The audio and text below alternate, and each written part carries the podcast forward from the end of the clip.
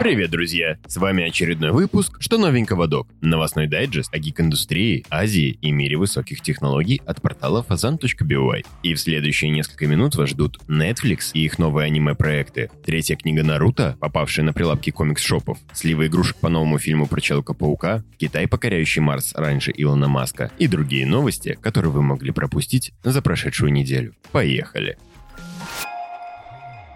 Сегодняшний выпуск мы начнем с Поднебесной, где активно готовятся к колонизации Марса. Первая пилотируемая миссия на Красную планету запланирована на 2033 год. Именно эту дату озвучил глава Китайского исследовательского института ракетной техники. В первую очередь, китайская миссия будет изучать местный грунт, собирать образцы почвы и выбирать место для размещения базы и будущих колоний. После этого на Марс планируется отправить команду астронавтов для строительства постоянных поселений, а уж после этого наладка регулярных грузовых рейсов с обязательной возможностью возвращения домой на Землю. Сроки выполнения каждого этапа уже известны. Это 2033, 35, 37 и 41 и 43 годы. На фоне этих новостей и недавней успешной миссии по отправке марсохода на планету-соседку и начала строительства собственной орбитальной станции, Китай становится реальным конкурентом Илону Маску и его космическим программам.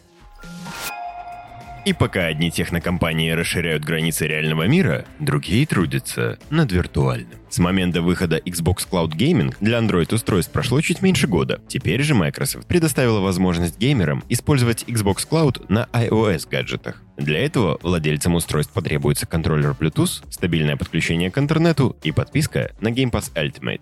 Платформа от Microsoft становится доступной для игроков на Apple устройствах через приложение Progressive Game Application. В данный момент для привлечения большого количества подписчиков Game Pass Microsoft предоставляет новым игрокам подписку на 3 месяца всего за доллар. Подписчики Game Pass получают доступ ко всем играм, разработанным Microsoft для игровой приставки Xbox. А чтобы впечатлить как новых, так и старых игроков, компания провела модернизацию своей игровой платформы. Теперь игры будут загружаться быстрее, снижена задержка и обеспечена потоковая передача изображения с разрешением 1080p со скоростью 60 fps. Погнали дальше. В минувшую пятницу в сеть просочилось множество сливов касательно третьего фильма про Человека-паука от Marvel Studios. Информацией о проекте, как это часто бывает, невольно поделились производители игрушек. Анонимные пользователи сначала опубликовали фото пяти наборов Лего, на которых видны некоторые действующие герои. Доктор Стрэндж, сам Человек-паук и злодей предыдущих фильмов с Томом Холландом, Стервятник и Мистерио. Также среди героев наборов засветились МД и Америка Чавес, героиня известная как Мисс Америка. Тем же днем по сети разлетелись фотографии фигурок от компании Funko Pop, где были предоставлены некоторые варианты костюмов Человека-паука, а также Доктор Стрэндж с лопатой.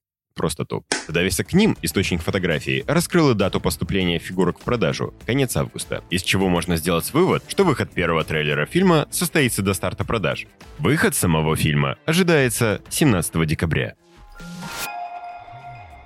Настоящий скандал развернулся вокруг звезды сериала «Тайн Смолвиля» Элисон Мэг. Актриса, исполнявшая роль Хлои Салливан, получила три года тюрьмы за вербовку девушек в секс-рабство, где над ними издевались и морили голодом. Изначально актрисе грозило от 14 до 17 лет лишения свободы, но за сотрудничество со следствием ее окончательное наказание смягчили. На заключительном судебном заседании Мэг извинилась перед жертвами культа и заявила, что допустила самую большую ошибку в жизни. Сериал «Тайны «Тайны Смолвиля» выходил на протяжении 10 лет, с 2001 по 2011 года, на телеканалах The WB и CW, и рассказывал о молодости Кларка Кента и его становлении Суперменом.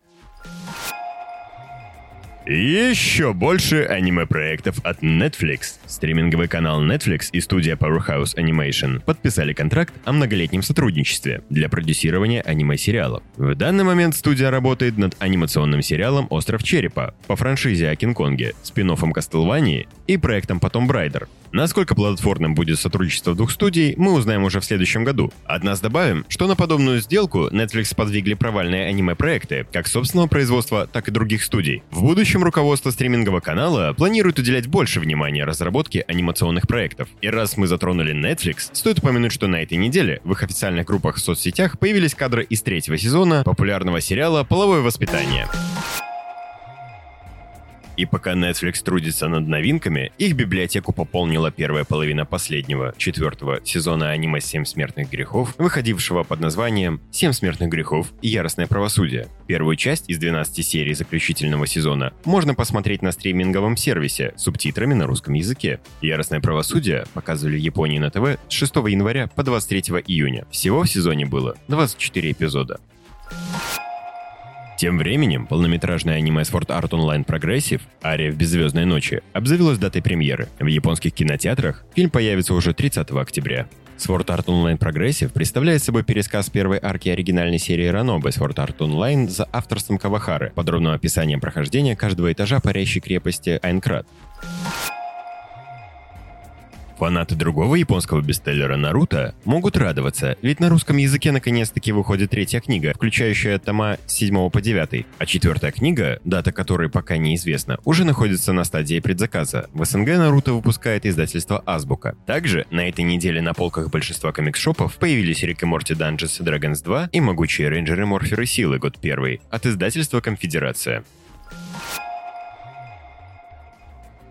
И закончим наш выпуск с водкой новостей из мира гейминга. 3 июля в PlayStation Store началась распродажа, в которой участвуют хиты от Ubisoft, Rockstar, 2K Games и EA Games. Среди игр, которые можно купить с большой скидкой, числятся Watch Dogs, GTA 5, Red Dead Redemption, Assassin's Creed и FIFA. Игроки другой популярной игры Mortal Kombat 11 больше не будут получать новый контент. Разработчики студии сообщили, что снабжали игру дополнительным контентом больше двух лет. Однако, теперь они переключаются на новый проект, поэтому ждать дополнительных обновлений для Mortal Kombat 11 не стоит. А вот релиз расширения End of Dragons для Guild Wars 2 перенесли на начало 2022 года. Изначально его выход ожидался в декабре, а анонс расширения состоялся еще в прошлом августе. На изменение даты релиза повлияла пандемия коронавируса. Однако, чтобы игроки сильно не расстраивались, 27 июля разработчики проведут стрим, где ответят на вопросы игроков.